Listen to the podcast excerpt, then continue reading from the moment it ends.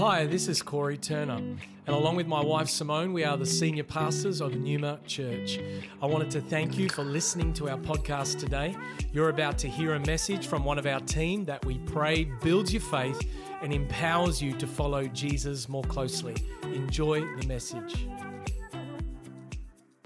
I want to invite you to turn with me to Matthew 16.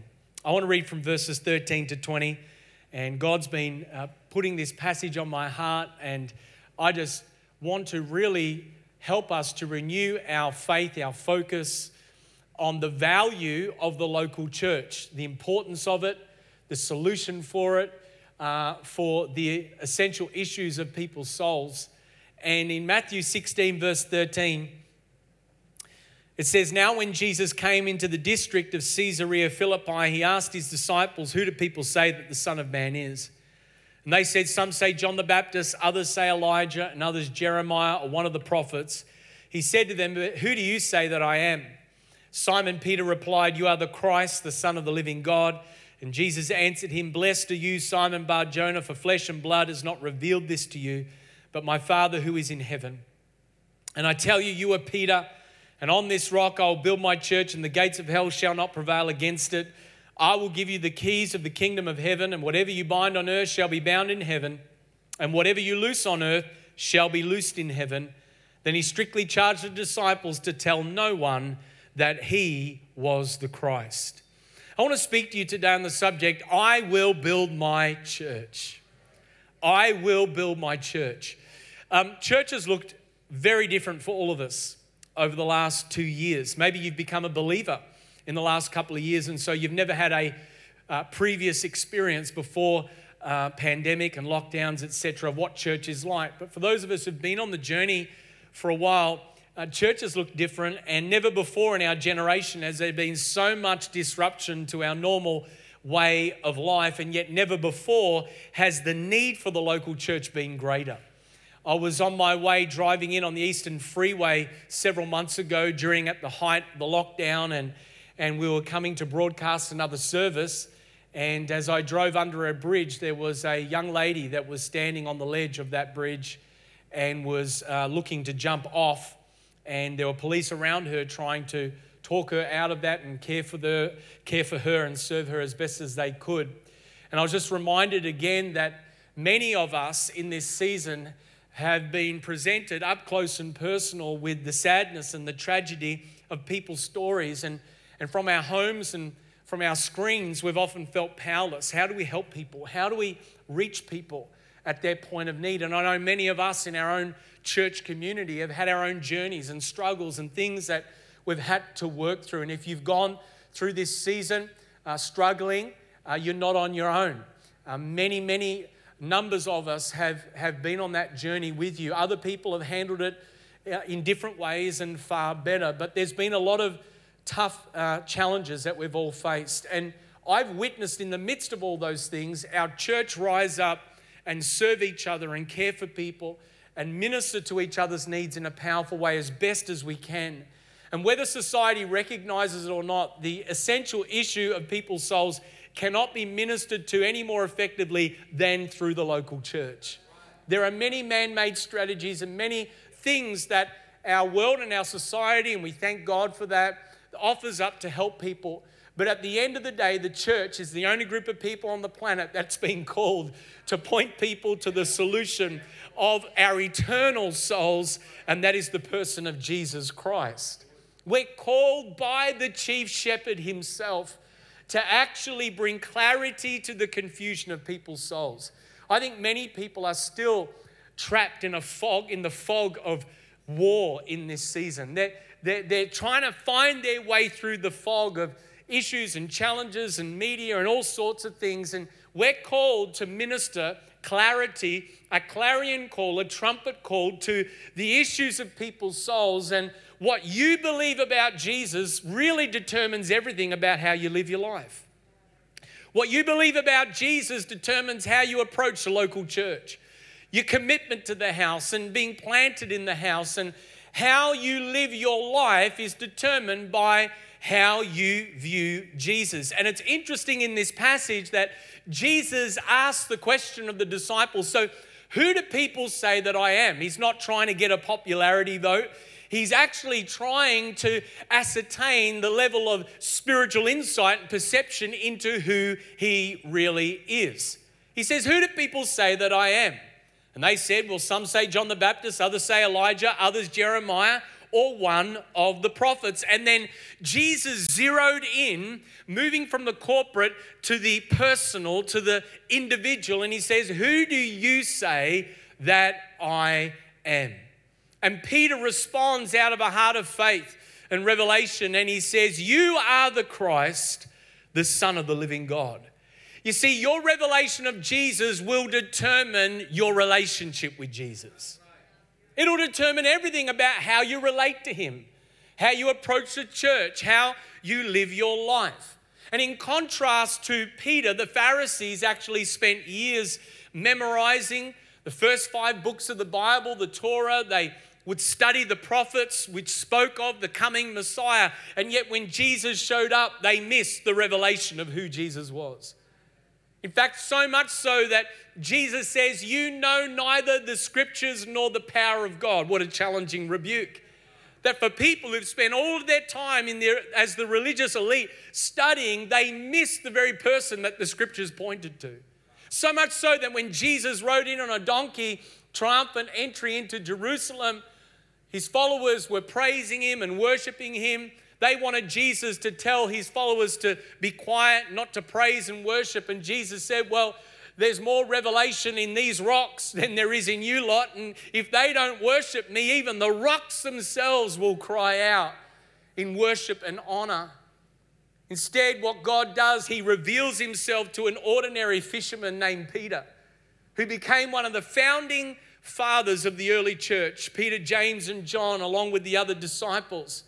And this tells me, you know, mere church attendance, as important as that is, or even reading the Bible, doesn't guarantee an intimate knowledge of Jesus. I, I think we need to contend for the gathering of God's people. And I praise God that people are, you know, obviously with the complexities of this season, are watching church online, either individually or in groups and that's good and, and, and, but i do believe that we need to contend for the gathering of god's people in this season there is a time and a season for every matter under heaven, and it's time now for us to come back together again and begin to move forward over these coming weeks as we move into a new year. But just because we attend church or even read the Bible doesn't mean we really know who Jesus is. Jesus said, Many shall come in that day saying, Did we not cast out demons in your name? Did we not do mighty miracles in your name? And Jesus said, Depart from me, I never knew you. You can perform religious acts in the name of Jesus and unfortunately still be a great distance off, a great distance away from who Jesus is and what he is calling us to. Every one of us has to answer for ourselves who Jesus is. You'll be as close to Jesus as your greatest revelation of him is. What is God saying to you right now in your life about your walk with Him, your relationship with Him? What are you learning about the person of Jesus in this season? Is He fresh? Is He alive? Or maybe your view of God is tired, it's fatigued. And, and if that's the case, uh, no condemnation. I understand what that's like. But I believe today that the Holy Spirit wants to reveal Jesus in a fresh way to every single one of us that, like, Peter, we would say, You are the Christ, the Son of the living God. And so, if Jesus is the Christ, the Son of the living God, then really to whom else shall we go? Only He has the words of eternal life. We're living in a world where people are searching, desperately searching for solutions and answers in the midst of all that's happening. But I tell you, when when you get a revelation of who Jesus is, the deeper that grows, the closer your relationship to Him becomes, and the more accountable you become to His Lordship in your life. See, Jesus answered Peter after Peter responds with that great revelation, he says, Blessed are you in verse 17, Simon Bar Jonah, for flesh and blood has not revealed this to you, but my Father who is in heaven. The revelation of Jesus is a blessing beyond anything this world can give you.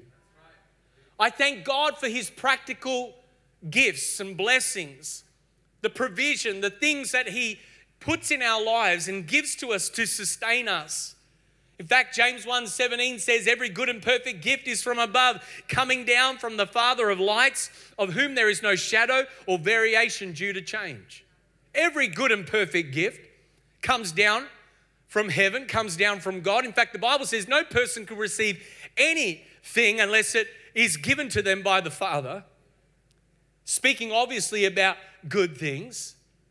But you need to understand that whilst God has given every one of us good gifts to enjoy, many of us end up chasing the gift and miss the giver.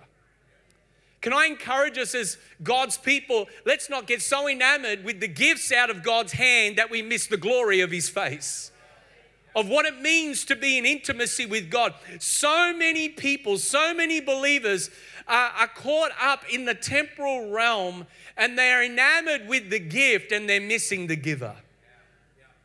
He is the source of every good gift. And in the Bible, thank God that we've got a Bible that we own and that we can read, where we can learn from others who have gone before us. And King Solomon in the Old Testament was someone who was blessed with heavenly wisdom. He was blessed with prosperity beyond our wildest dreams. He was blessed with all sorts of human pleasures, and yet his heart actually deviated off towards those things and away from the faith and worship of his father, David, who was a man after God's own heart. Let us not become so enamored with the blessings of God that we miss the heart of God. We've got to remain people of the presence of God and not just people who enjoy the gifts and the blessings that God gives us in our lives.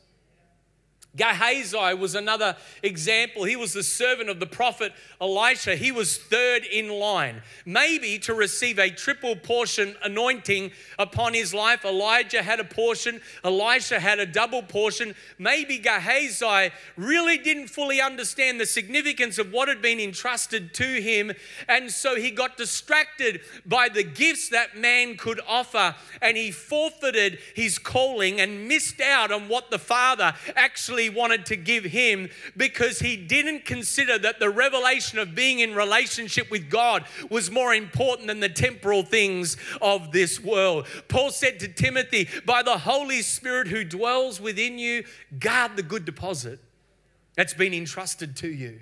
What is the good deposit that's been entrusted to us? It's the treasure of knowing Jesus Christ as our Lord and Savior. Blessed are you Jesus said.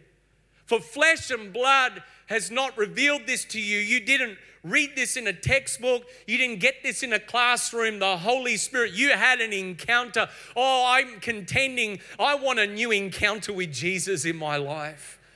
We need a new encounter with God in this season. Jesus said to Peter, I tell you, you are Peter, and on this rock I will build my church and the gates of hell will not prevail against it. You see, the good news of the gospel, the good news of being a part of a local church, is not even the gates of hell can, can stop Jesus from building his church. There is nothing, neither height nor depth, nothing in heaven and earth or under the earth that can stop Jesus from building his church. And it's interesting that phrase, the rock, Jesus has reference to the rock. He's not talking about the rock, the actor, the wrestler. He's, he's, he's talking about a different rock. Um, Jesus' reference to the rock has been debated for centuries. And while the root meaning of Peter's name is Petros, Petra, rock, it, the significance of it goes beyond just Peter's name. You see, the key to understanding the term is to understand the significance of the geography in which Jesus made this statement. Jesus actually brought the disciples to a region called Caesarea Philippi. And you can read this in verse 13. That was its Roman name, but in the Old Covenant, in the Old Testament, it was known as Bashan. Now, Bashan was considered in traditional Jewish thinking and in how they would structure their life, it was considered the gateway to the realm of the dead. Literally, it was known as the gates of hell. It was sort of like a ground zero for evil cosmic powers. And the reason for that is because Caesarea Philippi and Bashan in the Old Testament is situated at the foot of the rock called Mount Hermon. And on Mount Hermon in Genesis 6, we read about where the sons of God, rebelled against God and came to earth and had sexual relations with the daughters of man.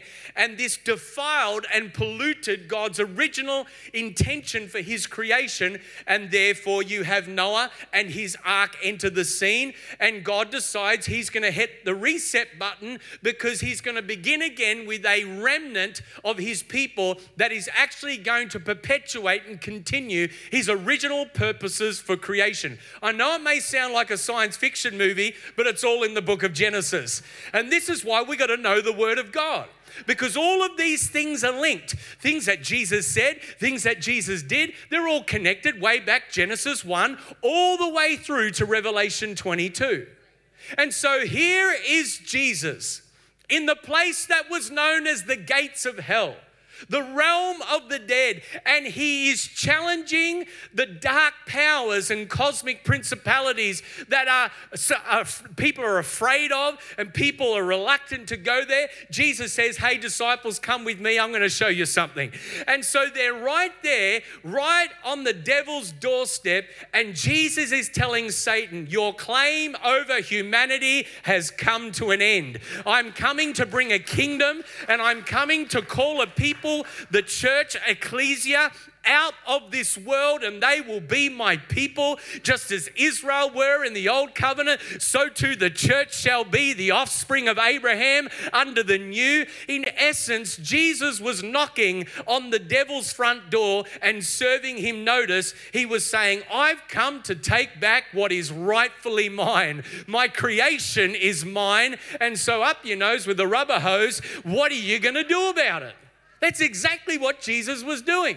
He was challenging and provoking the enemy to see what he would do, knowing that Jesus had to lay his life down on the cross and then pick the Holy Spirit, raise him back up to life again, so that you and I would not live under the weight of eternal death and sin any longer. But now we're filled with the righteousness of Jesus. Now we're filled with the Holy Spirit. And now now we're going to spend all eternity with heavenly bodies in heaven with God. You see, the church is the only thing that Jesus is building on planet Earth. Jesus never promised to build some company or business, never promised to build my personal agenda. He said, I will build my church. And that's why I say to every believer hitch your wagon to the local church. You got a business, connected to the local church. Your finances connected to the local church. Your family, your relationships, your dreams, your purposes connected to the local church. The church isn't just this gathering on Sunday. Oh, we've discovered over the last two years it's more than just a gathering, but gee, isn't the gathering good? It's more than that. It's wherever we go, we are the church. When you're on job, you're the church. When you're with your family at a restaurant, cafe, you're the church. We're the church wherever we go. But let us never forget that it's because uh, we're in the church that our lives are what they are. There is a blessing and a favor by, by being planted in the local church.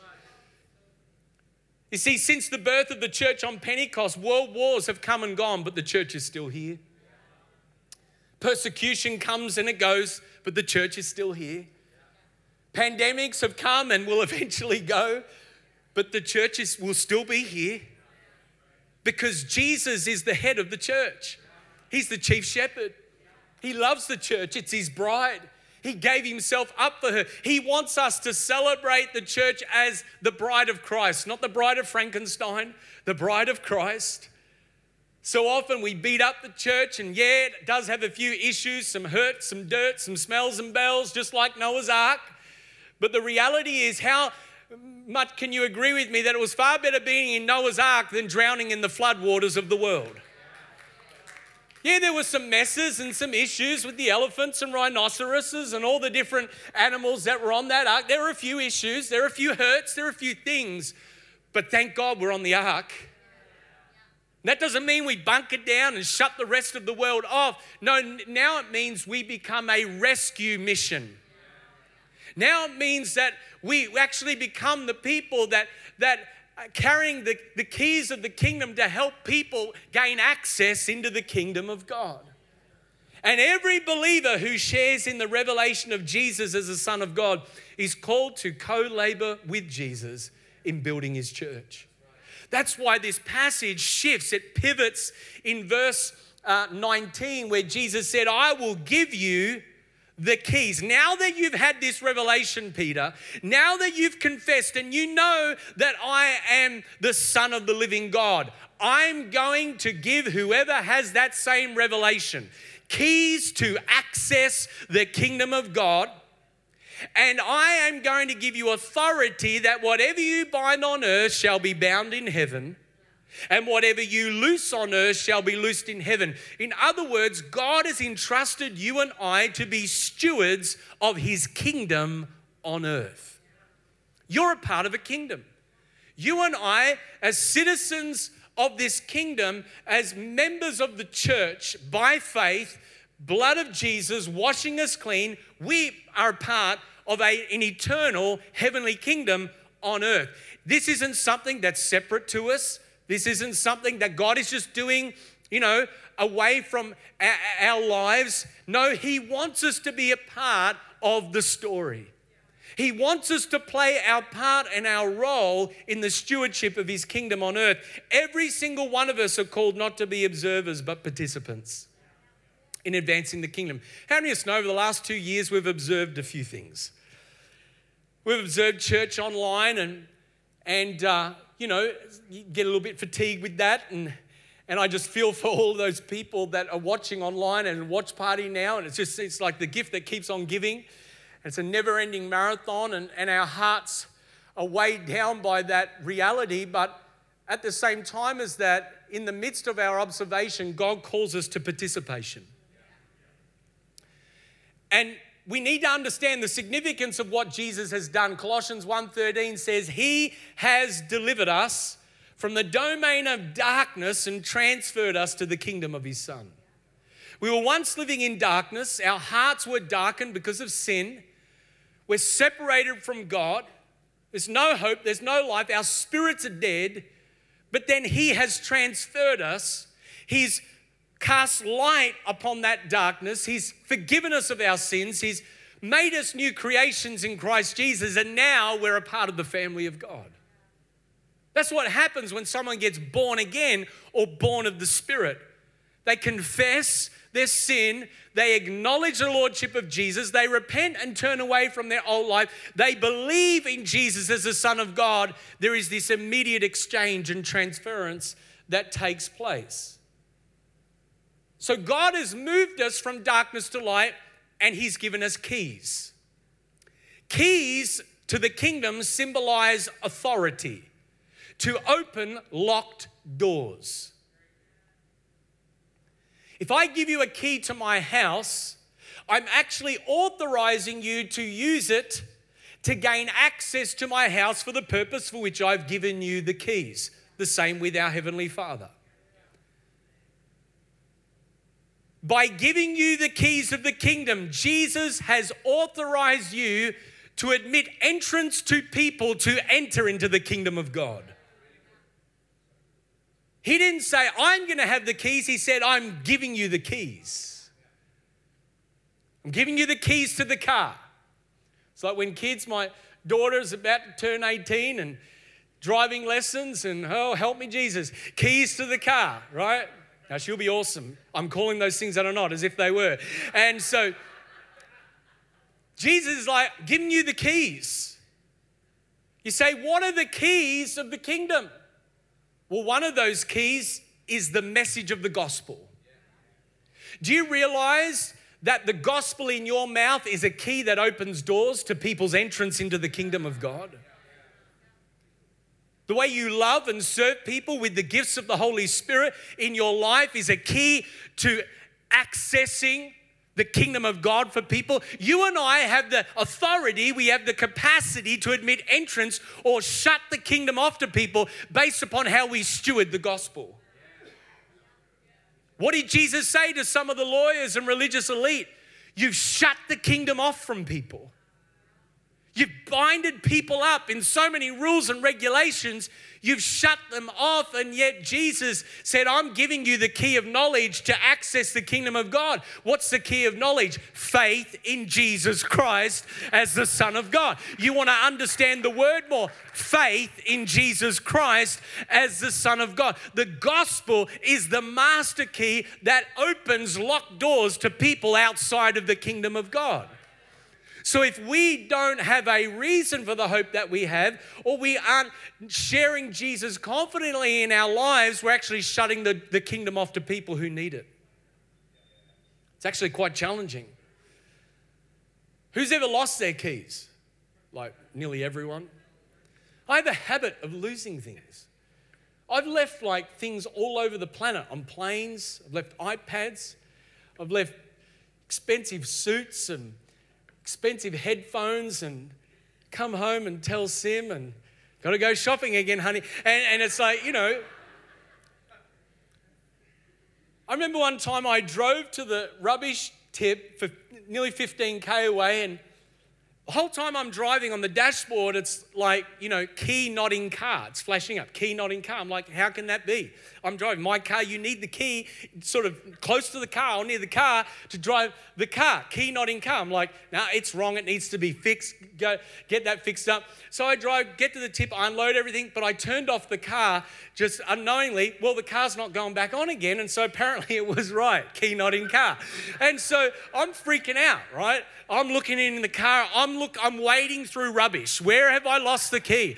I'm trying to think back. And when everything goes pear shaped in my life, call your wife. Call Sim. Right? She'll fix it. She's like triple zero. She'll fix it.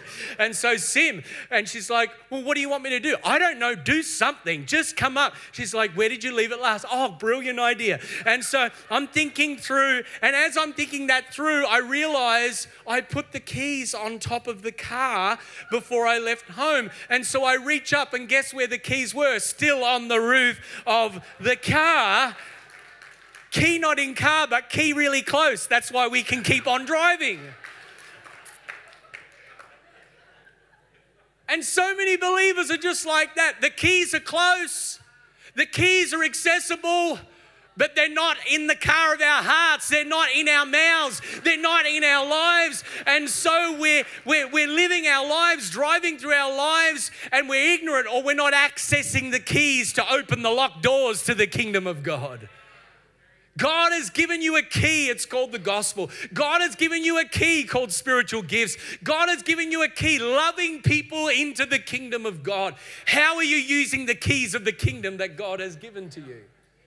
And then he talks about binding and loosing. And often we sort of look at that through the filter of the authority of prayer, that through prayer we can bind and loose. And whilst there is provision for that in other passages of scripture, he's actually talking about you and I being given authority through the keys of the kingdom of God to open and close doors to people outside of the kingdom based upon their profession and revelation of Jesus as Lord. You and I are invited to be a part of Jesus building his church on planet Earth. He hasn't just left it to the sort of special weapons and tactics team that's sort of like, you know, supposedly the elite of the elite to do that. No, we're all called into this covenant family. We're all called to play our role. How do we participate in stewarding God's kingdom on earth? Firstly, I want to say to you, we're going to make sure we abide in Christ. John 15, 5 says, Whoever abides in me and I in him will bear much fruit, for apart from me, you can do nothing. To the degree that you believe that truth, that apart from Christ, you can do nothing, will be the degree to which you abide in Christ. Fruit that is produced from your life will only come through remaining and abiding in Christ. Secondly, we've got to imitate Jesus. If we're going to steward his kingdom on earth, we've got to follow Jesus, imitate Jesus. John 5 19 said, The Son can do nothing of his own accord, but only what he sees the Father doing. So, in a world that is looking for leaders, is looking for mentors, is looking for coaches, is looking for consultants, people who will point the way, Jesus is the hero of the story. We have in our hands, we have on our phones or iPads, we have in the Word of God the greatest example and model that we could ever imitate. So, if you're looking for solutions and answers about what does it mean to live the kingdom on earth? Look no further than Jesus. What did Jesus do? He loved people, he served people, he confronted the kingdom of darkness and had authority. You, if you're a believer in Jesus, you have authority over the kingdom of darkness. The devil's more scared of you than anything else in the world. But he's but often we don't walk in that freedom because we don't realize the authority that we have. Jesus preached the gospel, he made disciples, he healed the sick. Do you realize it's not just someone with a gift of healing that can believe to heal sick people? If you're a believer in Jesus, you can pray for people and believe that God can heal people. And we have stories and testimonies over these last two years that in the midst of all the challenges, sick people are still getting healed, transformed by the power of the Spirit. We abide in Christ, we imitate Christ, Thirdly, we share Jesus confidently with people. And if you feel maybe a, little bit afraid of that or vulnerable around that, can I encourage you to get equipped? In our church, we have a course, Sharing Jesus Confidently. Our life groups just went through a series about how you and I can better understand God's story, intersecting with our story to help inform other people's stories and that you don't have to just cower away and be intimidated by the dominating influence in the media or the world around us, but that you can have a reason for the hope that you have and share Jesus confidently. I think also with that comes the call to make disciples. Jesus said, Go into all the world and make disciples of all nations. In other words, discipling one other person to follow Jesus along with you. Maybe it's meeting at a cafe, going to the gym, walking down the street with someone, but taking them on a journey of what it means to follow Jesus. And also, I think it means to get equipped for our ministry. Every single believer has been called to a ministry. Your ministry and platform may look different to mine, but you have a ministry. And so, here at Numa, beginning in February next year, we're introducing Numa Discipleship, which really we've been doing all along, but on a Wednesday night, every Wednesday in the month, we want to be really focused on Numa discipleship on the first Wednesday of the month. Come together, Team Advance, at any one of our locations where we train people and equip people to understand how to be effective and fruitful in their ministry. Then on the second Wednesday of the month, meet in a life group, either leading or participating, being a part of a community of believers. Third Wednesday of the month, we're going to gather together in prayer power and here at City, all the locations coming in. We're going to pray and intercede and worship for each other and for our city. And on the last Wednesday of the month, we will meet together in life group again, and it's Numa discipleship. If you're going to be a disciple of Jesus, you need to understand that there, there is a responsibility to get equipped. And so we gather together on Sundays like this, and then we get discipled on Wednesday nights, and then the rest of our lives we live out of that place of abiding, imitating, following Jesus, discipling others.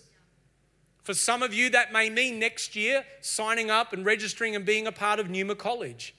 It may mean doing an internship here at church or studying full time, studying part time, saying, God, I am going to get equipped in what you've called me to do, and then finally using the gifts that God has given to you. Every single person has been given a gift from heaven capacity, ability, anointing. And God does not want you to waste that, He wants you to use it.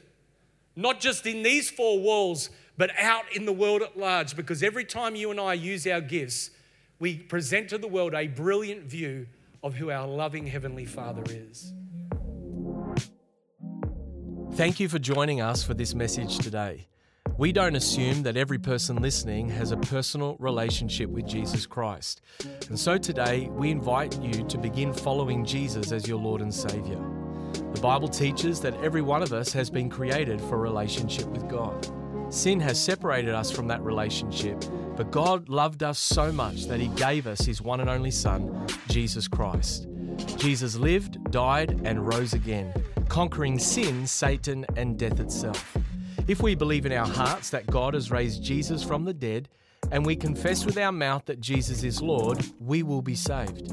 So if you are ready to pray in faith, turning away from your sin and believing in Jesus for your salvation, please pray this prayer.